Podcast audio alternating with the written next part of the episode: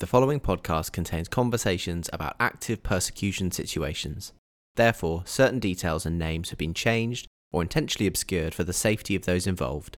Also, our guest's internet connection was at points not stable, so some of the content may have background noise. Apologies in advance. Please enjoy.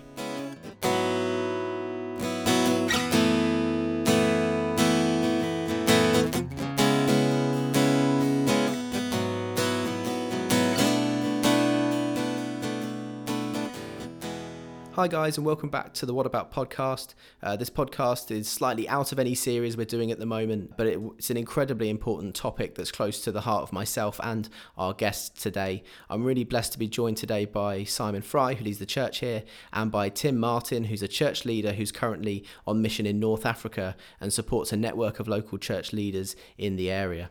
We're discussing the whole topic of persecution. What does it mean to think of persecution theologically and practically today? And what should our response be to this? Welcome, guys. Thank, Thank you. you. very much. So, we're, we're going to talk through this whole topic of persecution. I know this is something very close to both of your hearts. The persecution of Christians around the world is obviously something that's not new. We've seen it from um, the start of the New Testament church, but you guys are both involved, you, Tim, very much on the ground there with church leaders who are involved day to day in, in persecuted areas and in conversations with those. So I know you have a lot of links with the guys that we work with in, in East Africa as well. Tim, do you want to just open up and share with us a little bit about your heart for this? You know, what's your story? How have you got involved in this area and where's God really pressing into you at the moment? Yeah, of course. Thanks very much. So, over about 20 years ago, our family of churches started realizing that we should not only be planting and starting churches in the UK and in Europe and in places close to us, but actually we should play our part in reaching the unreached and sending people to go to predominantly unreached places. Many of those would be in a Muslim majority world, learn the language, learn culture, and try and reach through friendship building, etc., Muslim people.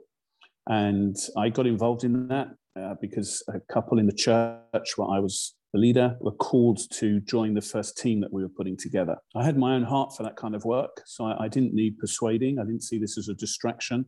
I saw this as very much part of our church's vision, but it was the first time we'd done anything like this. They went to Turkey and I went to make my first visit to them 20 years ago, just over 20 years ago now. Landed in Istanbul, started to look around the city, and the Holy Spirit just gripped my heart. At that time, there were a handful of churches in a city that was well over 15 million people. And I can remember walking around the, the streets just crying at the need, the, the fact that Jesus wasn't known. And that's passion has gripped my heart ever since. And I got asked to help with other teams we were sending or churches that were in places where there was a Muslim majority and were wanting to reach them. And that's how I got in. I continued being involved in helping to start churches in the UK and carried on being a pastor. But a lot of my time was increasingly spent traveling and supporting other places. We got a young family at that time, so I, I tried to limit travel.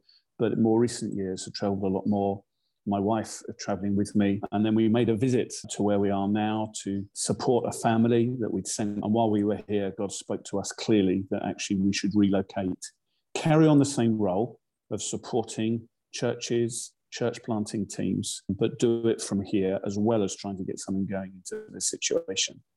In some of the places we're working, there is officially freedom. People are allowed to convert. But nonetheless, if the majority religion, which in the cases where I'm working is Islam, people can still see it as a portrayal, even though there's legally uh, a way to convert. Mm. They would see their identity in the nationality of the place where they're living and in being a Muslim. So if someone changes that, then some people would turn against them. So even if it's not the official law enforcement, families can turn against people and people can be kicked out of their family, lose the family job, face physical violence, and sometimes the family would get police involved if they knew someone in the police. So even in, in those situations, there can be persecution. But there's other places, as we'll hear about, where there's no freedom and it's actually illegal to convert. And then it's much, much harder for people. And in some places where we're working, there's actually a mix of persecution. It's not only Christians that are persecuted. And it's so important important at, at the beginning of this conversation uh, that those of us who are listening and wanting to know how to respond, it, it shouldn't only be for Christians that we're passionate about. Persecution mm-hmm. upon any group for any reason is abhorrent to God and not how He designed us to, to work as a society and in relationship with one another. So our, our prayer and our thoughts need to be wider than just the Christian world, but obviously it affects us a lot and known for decades that actually Christians are by far and away the largest number, we experience the largest number of persecution in the world. Mm. I think that's a, a, great point, Tim. You know, we could often think of just Christian persecution, and because you know we can we can um, sympathise and even some people can even empathise uh, with that, but actually God, as you say, loves all people, and we're called to demonstrate God's love to all people, and whether they are like us or they're not like us, and even told to love our enemies. And so, even sometimes those people who may have been the persecutors, if they suddenly find themselves being persecuted, then that's we as Christians have a responsibility to to try and help there as well, which um, I think is a great point. And I love the, the fact that a couple of times you mentioned there, obviously it's clear in, in, in, Scripture, God wants us to go to the nations, but there was those specific times that the Holy Spirit spoke to you.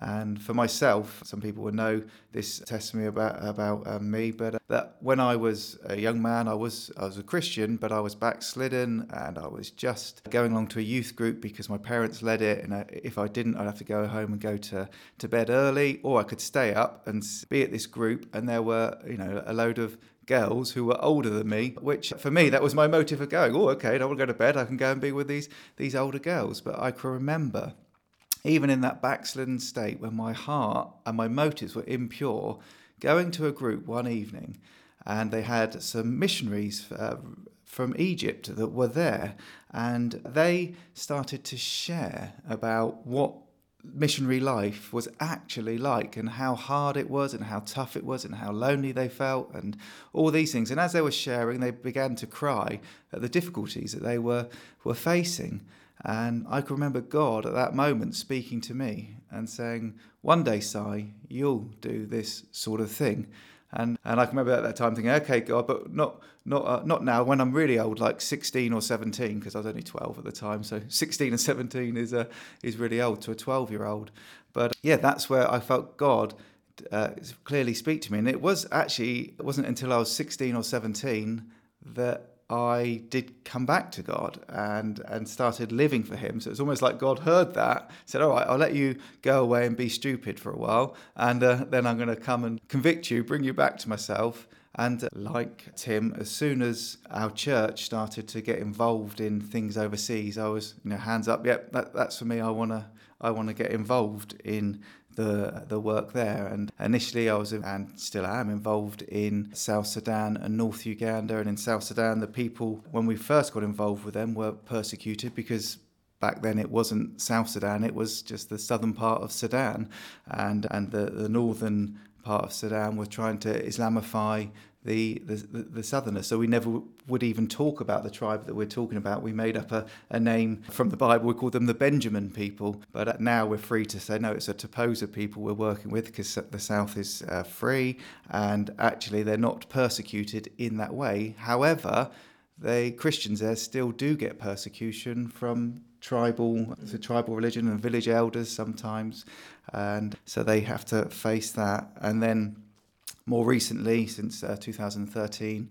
I've been involved in the Horn of Africa and with an Islamic people group there who who who praise God, many of them are, are turning to, to Jesus at the moment. So uh, we have the privilege of being involved there. So it was, but really, that all this journey for me started back then when I was backslidden and my motives were impure, and God spoke into my heart. So as soon as I came back to Him, I knew that this would be part of my Christian walk.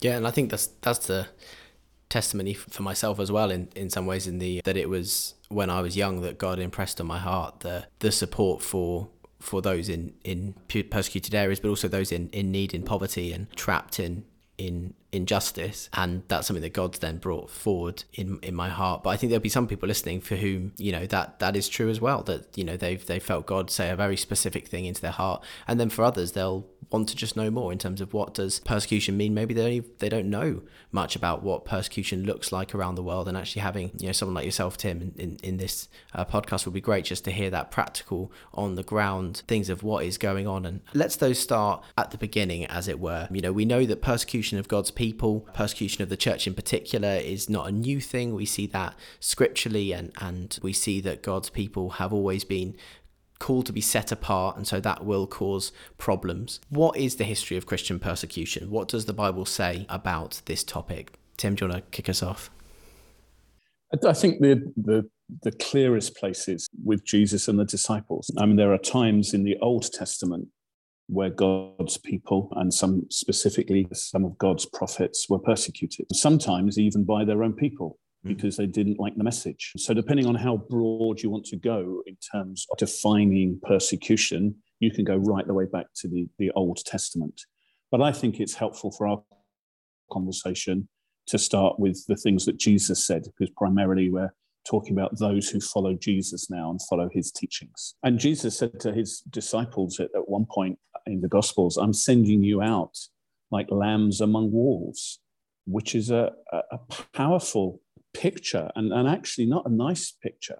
Now, when, when we think about following Jesus, obviously we think of things like forgiveness and blessing and, and healing and wholeness and peace and friendship with Jesus. And all of these things are absolutely right. But Jesus made it very clear with his disciples that it was not going to be only that side of things. He talked about the world hating him and therefore it would hate them. So identifying with Jesus in some situations right from the beginning can bring hatred, a, a strong, strong word, mm. and wolves devouring sheep, which mm. I don't think, forgive me, listeners, if you don't like this image, but it is what Jesus said. We would none of us would want to watch that really because of how horrible it is. But Jesus said it was like that. Later in the New Testament letters, you know, we're told that Satan is like a lion that wants to devour and, and he's seeking his prey. And it's so important to realize that ultimately what the New Testament teaches us is there are evil powers and principalities that cause these things. That whilst people might be involved, they're the instruments. And as you, as we said earlier on this call uh, podcast, we are to love our enemies. So although it was people doing this, and sometimes in the New Testament, those that were in authority, either the Roman authorities or Jewish authorities, we are to love them. And it's an enemy who's behind it. And it, you, some of the letters were written specifically to the early church to encourage them to keep going, keep believing. Paul in a couple of places where the people he's writing to are experiencing persecution. He says, Live in a manner worthy of the gospel. Um, so that they may know. He talks like that in Philippians, so that even the persecutors would know that the gospel is true because of how you're living. So, Paul, of course, himself was a persecutor.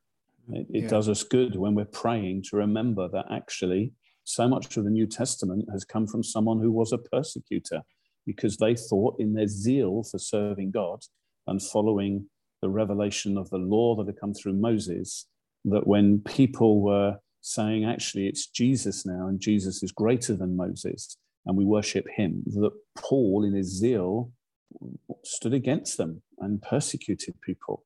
And of course, he was there when Stephen mm. was martyred. But amazingly, Jesus comes to Paul reveals himself, Paul turns, repents, and then becomes one of the greatest missionaries mm. for Jesus. And he himself told people in Acts, he said, entering the kingdom of God is hard. And he was talking about persecution.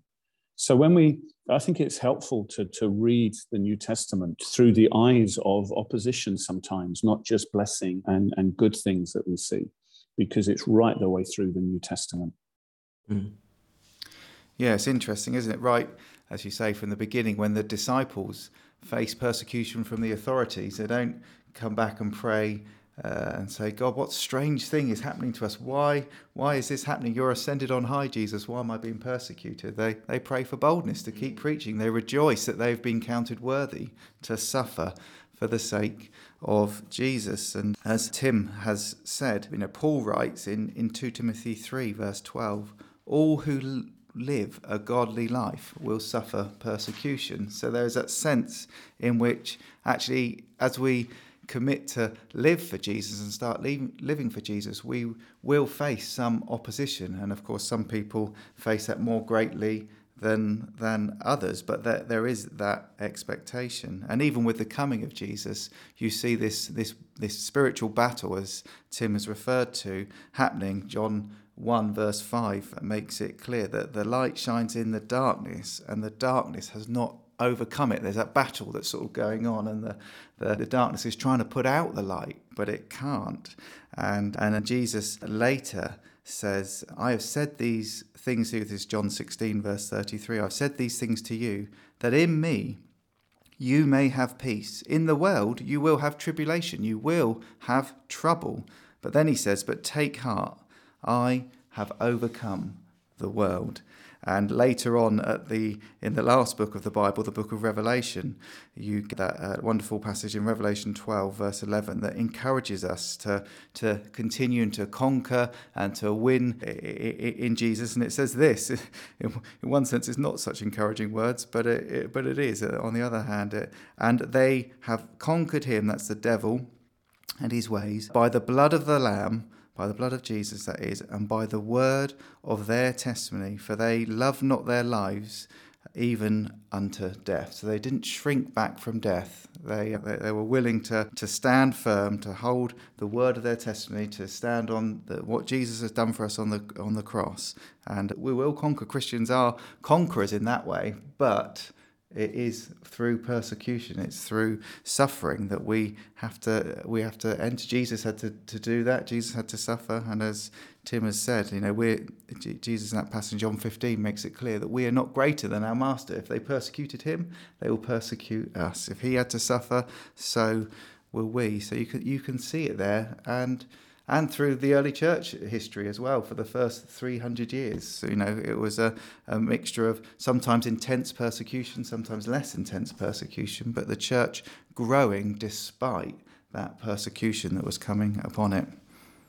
Yeah, and I think anyone who who does want to look into this topic, that that sense of expectation of persecution is in in scripture is important because as you say i think often you can come into your christian walk and you can uh, suddenly be surprised if you've not been if it's not been spoken about if you haven't had that conversation with people that actually that christian walk can be difficult and that christian walk can will have opposition you can suddenly the first time you face that be surprised if you're sold a gospel of you know sunshine and rainbows you know it's so important that when we speak to those who are coming to know Christ we go actually you know what? This is this is a difficult choice you're making. You know you're not being saved I heard it before you're, you're not being saved onto a, a cruise ship. You're being saved onto a warship. You know we, we are in a spiritual battle. So don't be surprised when the opposition comes because when it does come you know what to do. If you're on a warship you're trained you're you're equipped. If you're on a cruise ship you're surprised your pina colada's fallen over. So let's be aware that we've got a an expectation of persecution, I think, is, is really good. And I just love what you said about boldness as well. I love that passage in Acts 4 where they say, And now, Lord, uh, look upon their threats and grant your servants to continue to speak your word with all boldness. You know, that's the prayer of people who have just come out of being before the Sanhedrin and grilled for, for loving Christ and for preaching his name. Um, we should expect that and we should expect to, to preach for, for boldness. I think I think that is um, amazing. And um, very much the reality of what we, we see around the world. I'm still struggling to believe you like pina coladas. and getting caught in the rain. um, but uh, yeah, no, I, it's an amazing truth. And in terms of speaking that that onto a more practical note, then Tim, do you want to? Uh, have you got some examples you could share, maybe, of some guys who are currently going through that that sort of those difficult times, and despite the persecution that people are facing, are preaching the gospel with boldness? Yeah. So the the the the country where I'm based now and in this region, there are there was a story last week of someone who had became a believer from the majority religion. And then somehow someone found out, even though they were trying to be very, very careful, they had not told their family. And this person was arrested and taken to prison. Very hard for people to, to find them, but eventually they managed to track them down. They were in prison for quite a few days, very badly treated, and released and back to the family. And now the, the people's friends, the other Christians who are helping this person, are trying to find ways that they can connect with them again without exposure. Now, that's not an example of someone who is, is then carrying on sharing their faith because it's too dangerous for them at the moment. But it's a very current local example. Just to be clear, I don't know this person, but I know well the person who's involved. So you get examples of where it's so life threatening for them that they do need to be quiet for a while, lay low for a while. And, and we need to remember in the New Testament, we see there are times where Paul took different approaches to his persecution. There's times where he carried on and, and with great courage continued preaching, and then sometimes things would get worse or there was a, a spiritual breakthrough. There's other times where he escaped being lowered over the city in a basket. And there's other times where he was imprisoned and then said, I'm a Roman citizen, you can't treat me this way. So he used the law. So there are different approaches when when these things happen. And so the laying low, the trying to be wise in how you behave to preserve your life so that you can witness another time is what some people do. In a, a, another situation in this region, this will be very common, is we, we try and help people use the right words and the right language. So, one of the things is not to say that you are now Christian, but to keep to try and share your faith by using appropriate stories of the prophets. And remember, in this part of the world, Jesus is a prophet. So you can talk about him appropriately and try and share what you're now believing in an appropriate way. So not just to kind of openly preach because that would cost you your life. And there is a time for that. We do know people that have lost their life, but to try and sensitively over many, many weeks and months share about how you've had a deeper understanding of who Jesus is, which would then lead to an understanding of, oh, he's not just a prophet. Mm. He really is from God. He did die on the cross. So the way in this region people are discipled is, is to do. In one context, some years ago where we were working, there was no established church at all, no Christians in the area. There was conflict going on in this area, but near culture people, so people who weren't from that people group, but were very similar. And they had a common language. They did not have the same heart language, but they had like a, a trade language which they shared. They were seeing fruit in this area. People were becoming believers but the, the towns were, were so close knit that if people stopped going to the mosque, they would know. Mm. So what did they do? They didn't want to go to the mosque and keep praying.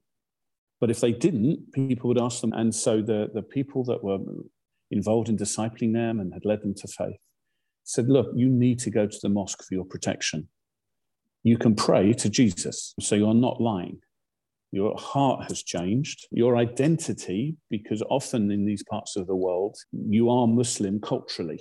Mm. It's more than a, than a, a religious thing. We find that hard because you think, no, if you're Muslim, then you're following all the rules of Islam. But actually, it, it, there are plenty of people here who say they're Muslim and don't follow the rules. Mm. So it's more than the religion thing. So in, in this setting uh, that I'm talking about, they said, look, keep going to the mosque we will keep discipling you in homes. And when there's enough people that you can support one another, even though there'll be opposition, then you can begin to show that you have changed by maybe not going to the mosque. But we need enough people to support you. So that's an overview of some of what goes on when it's illegal to convert. In that one sort of scenario, then, when they went to the mosque, would they recite um, the prayers and, and passages out loud, but then in their heart they would pray differently. And, and is that how they? Yes. Yeah. Exactly that. And and in some contexts, people are happy to say Allah is mm. the same God because Allah was the creator. Allah is the name given to God before Islam came. It's the Arabic name. Now, in some other situations, that's not helpful because actually, you know, people don't believe that Allah is the father of the Lord Jesus.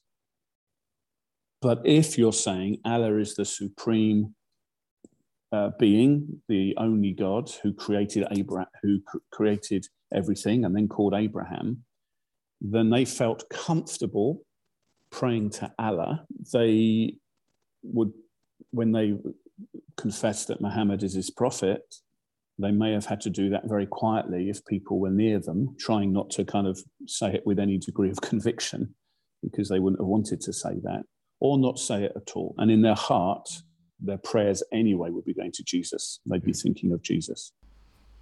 Yeah, and I think it's good. You know, you said in that situation, you know, seasons change, and so at that point, it might not have been good if there, there was only one or two. But in time, that season changes, and you see more believers coming, and you see a group being formed, a church being formed, and that might look different. But it's to do with the season and what God's doing at that time.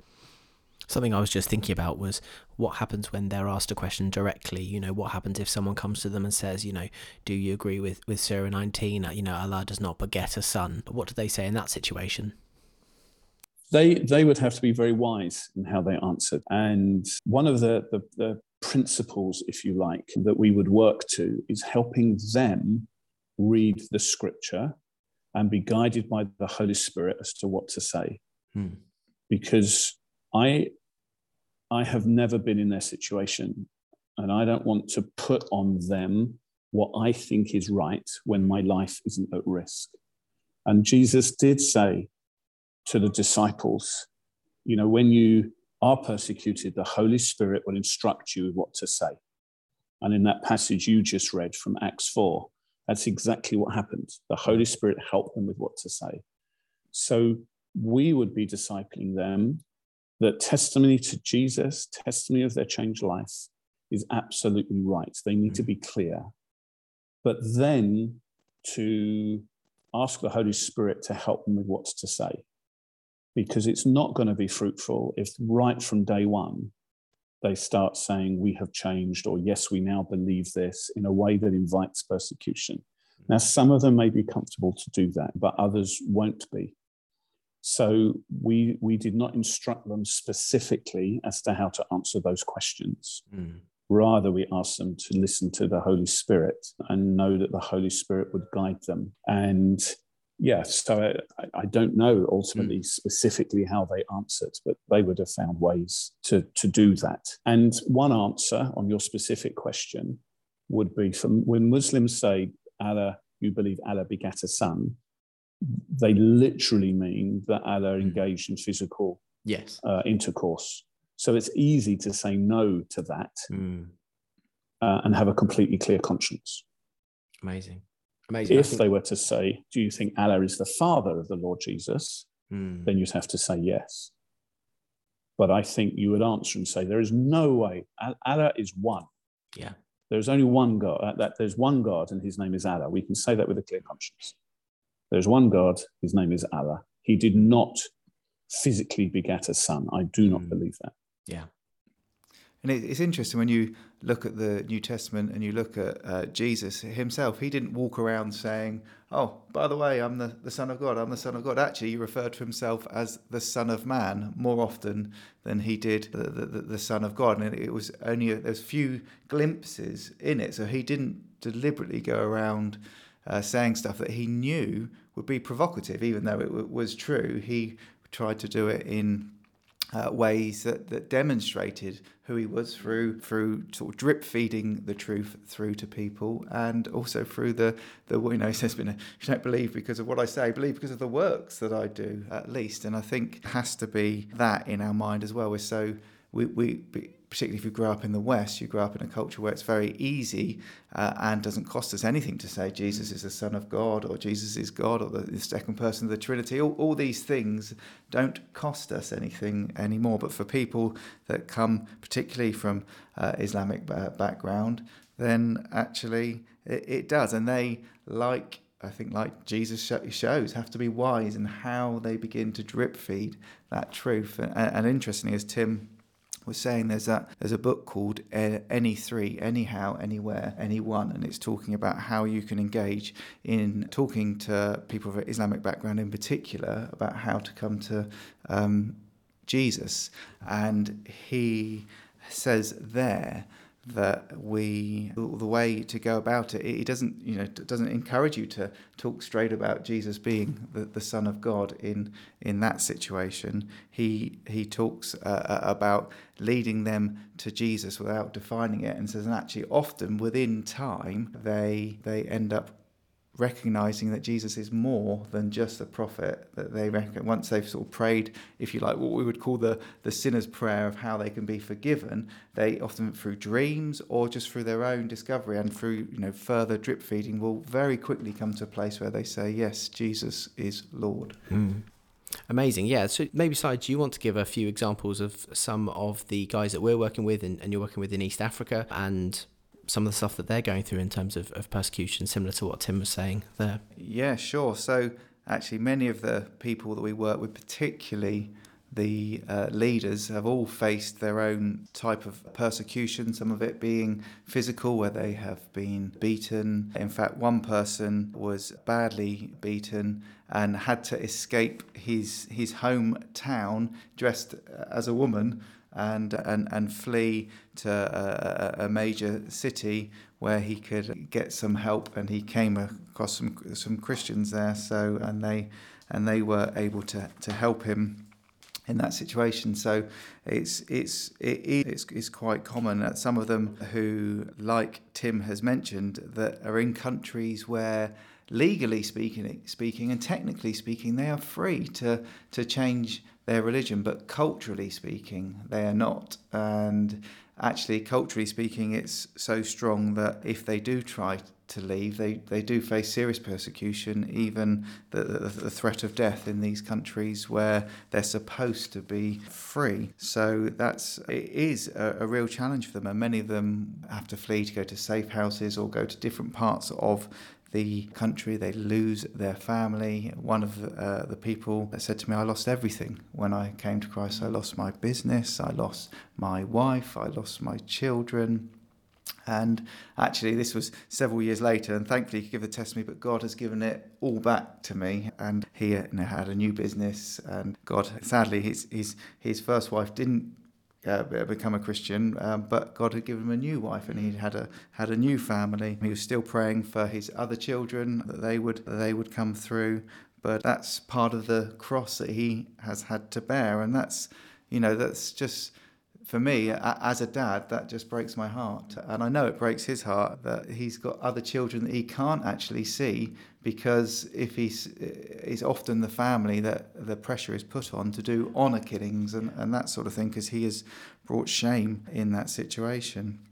There's another country that we are involved in in, in the in the Horn of Africa where recently believers were arrested and were in prison, and the, the, the church here will know about it because we wrote to, uh, to, our MPs and other people about it to try and get them out. We were asked to do that, and, and thankfully, they were released after about uh, five or six months, but they themselves had, uh, yes, sadly suffered persecution in the prison, not just being locked in prison, but mistreated in, in, in prison. However, praise God, as a result of that, the, the, the court system have ruled that they are free to remain in that country as Christians. And of course, they've come out and they've come out of that country for a, a season to, to, to, get some trauma counseling, to get some prayer and some, um, and some ministry but it is on their heart, on certainly some of them that I've spoken to, to, to go back into that, yeah. that, that nation and live there.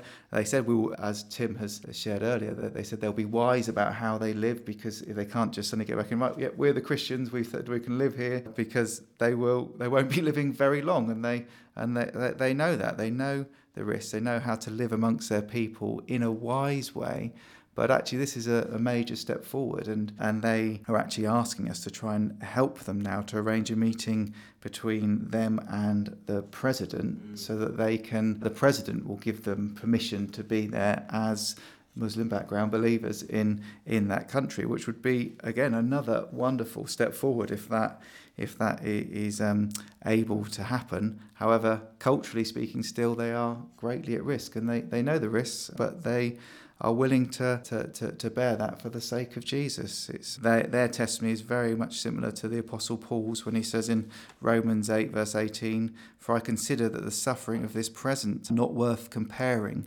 with the glory that is to be revealed to us. And they are living for the future, they are living for, for eternity. And actually, persecution in that sense has helped focus their attention to live for the age to come in, in a way that sadly many Christians in the West get distracted by comfort and get distracted by things being nice and that they're not willing to step out in ways for Jesus because it could impact their comfort. Yeah, I think that's that's something that that's been picked up on from specifically from yours, but some things that you said as well, Tim, that I think we haven't touched on yet, which is the way that the the Holy Spirit and that God uses persecution for the furthering of His gospel and the furthering um, of His name to the nations. The way that you know we see in that small part um, of what happens there, but in his sovereignty, God sees all. And so, you know, you look at what happened to these guys in the Horn of Africa, and what has happened to them is is used the word abhorrent earlier, Tim, which I, I, like. You know, they should never have been in that situation, you know, imprisoned, wrongly, tortured. That should never have happened. But God uses that for the furthering of his name and his church. And that is our prayer that he will, that that will be the outcome of this. Tim, do you have anything sort of to add on that or? I, uh, it's absolutely right. We see right the way down through church history times when you think a church, either a handful of churches or a much bigger group of churches in a country, almost seems to be extinguished because the, the governments decide they do not want Christianity. And sometimes it's not for religious reasons. It's important to, to put this into the conversation. Sometimes it's more political. Yeah. They say Christianity is from the West, and we don't want anything to do with the West. We don't like what we see in the West. We don't and sometimes it's about democracy. They don't believe that democracy is right. And actually, a lot of democratic values come out of the Christian influence in the West. So some countries look and say, we don't want, and Christianity is Western, so we need to clamp, clamp down on all of that. And then years later, when people start connecting again in, in that country or with the church, they find that there's been a huge harvest at a time when you thought actually it was at its darkest. And this can be told again and again, either at country level or at a local level. Just one quick story we heard when Simon was saying about people having to leave home and losing everything. Uh, we heard this through a friend. It's from a country that we are working in, but he was put in contact with one believer who had had to leave home. Now, the family kicked him out, kicked him out of his business, uh, out of their work, and he had nothing. And he'd been homeless during a lot of this time. And when he met this believer from another country who was there to encourage him, he said, Look, I, have had nothing. I've, I've lost my family, and I, all I've had sometimes, haven't had a home to live or food to eat. All I've had is Jesus and the New Testament. But that's enough for me, which is just stunning that he said. And he's now living in this new city and the, the teaching him things in the Bible. And this, this person says, if only there was other believers here who I could meet with. It's really good that you've come from another city, but if only there was a church here. So this man says, well, look, let's pray that God does that. And is there anyone here who you think you could share your faith with? Is there anyone you think you could give a book to, the, the New Testament? This man thinks for a while and he says, Well, I do have a friend. He's a professor um, and he's come to mind as you've been talking. Maybe God wants the other man who's discipling him says, Well, look, let's pray for this. And you try and give him the New Testament and local believer. The next day, the local believer gets a phone call from the professor. They chat, and then the professor says, You have a book for me. And this man says, How do you know? I do have a book for you, but how do you know? He said, I had a dream. Wow. I saw a man in white come to me and told me that you had a book for me and I needed to ask you. Now, that story then Praise repeated God. several times in the coming weeks, and there's where people had exactly the same dream. It, it's remarkable. And there's now a house church in that city. There was nothing but through persecution and a man losing everything and now going to that place and praying and God giving dreams, there's now a new community started. And those stories could be told again and again. So mm. at the kind of small scale of individuals, right the way up to bigger community scale and even country scale, God does work through persecution in remarkable ways. Yeah, let, let me just tell Tim because I know it will bless his heart because this is a report that I just got the, the, the other day from three of the countries that we work in, in in the Horn and said over the last three years, despite all this persecution, despite the fact that that every time they share their faith, they're risking their lives. It Says we have baptized 35 people from our people group. More than 175 people have become believers, and they have shared the word of God to 1,175 people over the last three years. I mean, that's such boldness. That's 1,175 times that they could have ended up being put in prison, or they could have, you know, ended up being beaten up, or something uh, like that, or, or, or worse. And yet, God has caused many of them to, you know, 10% roughly, to, to more than 10% to, to come through to uh, believing faith and then 35 of them have actually said, yeah, no, we're all in this and we're going to be baptized because obviously that when they get baptized, that's like that's the line in the sand. There's no there's no going back for somebody a Muslim background believer when they when they get baptized. So um, yeah, so that's amazing. And then also in a sister tribe over the last 10 years that they've been working with, they have seen over 4,000 people come to faith, not directly, but through the people that they have been uh, working with in a, in a sister tribe. So it's just God, despite the persecution, is greatly at work. Praise God. Isn't it so encouraging just to hear those amazing stories and testimonies of all that, that God is doing? And to sort of bring this discussion, as it were, to a close in the next sort of you know five ten minutes, be good to just chat practically as to for guys who are living in the UK what does this mean in in their lives? If you're listening in and you know you're like well I'm I don't live in a country that you know I, either by law or or practically looks particularly persecuted at the moment. Although obviously we know that we face opposition and you know growingly within the west there is a move away from Christian principles and what God has said is good for society and culture. And so we know that happens as well. And we you know over the next little while we probably will see greater opposition but we know that it's not the same as what we see in the stories that we've heard today. Tim, you know, what what, what do you say to guys who say, you know, you know, I want to be hearing these stories, I want to be praying, I want to be plugging in, but I want it to impact my life practically day to day. What do you think some practical things that they can be doing? That's an excellent question, and it's one which I, I think we should be asking. What what part can we play in the worldwide family to help with this? And we can pray.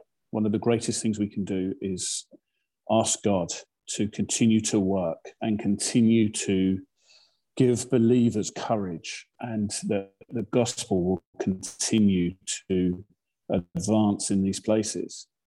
We can pray for their families, pray for children who will be affected. Protection. We can actually pray, it doesn't happen. The Bible tells us to pray for peace. So let's pray too for peace. And we can pray the, the enemies who are bringing about the persecution, whether it's religious people or political people, whether it's at a government level or just a local level, we can pray that they're confused, that they, they aren't able to find the people that they want to put in prison, or that the uh, cases get thrown out of court. So there is plenty we can pray for.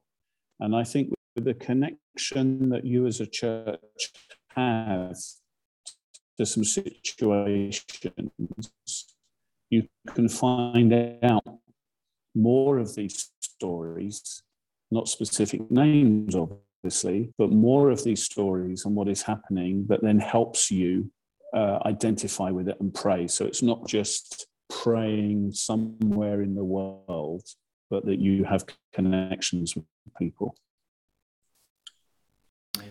Yeah, I think that's uh, it, very good. A prayer definitely is not a cop out. It's uh, it has releases divine power from on high, and and God moves when He hears our prayers. And as Tim has rightly said, it's good to be informed. You know, you might not get know, to know names and places, but to pray specific prayers for for people that we're working with, or that He's working with, or situations that they themselves know about through other friends and connections. To pr- pray specifically for those situations, it unlocks divine power so that God can move in that situation. Somehow, in His sovereignty, you know, He, he invites us to join Him in this journey of extending His kingdom, and our prayers are part of that.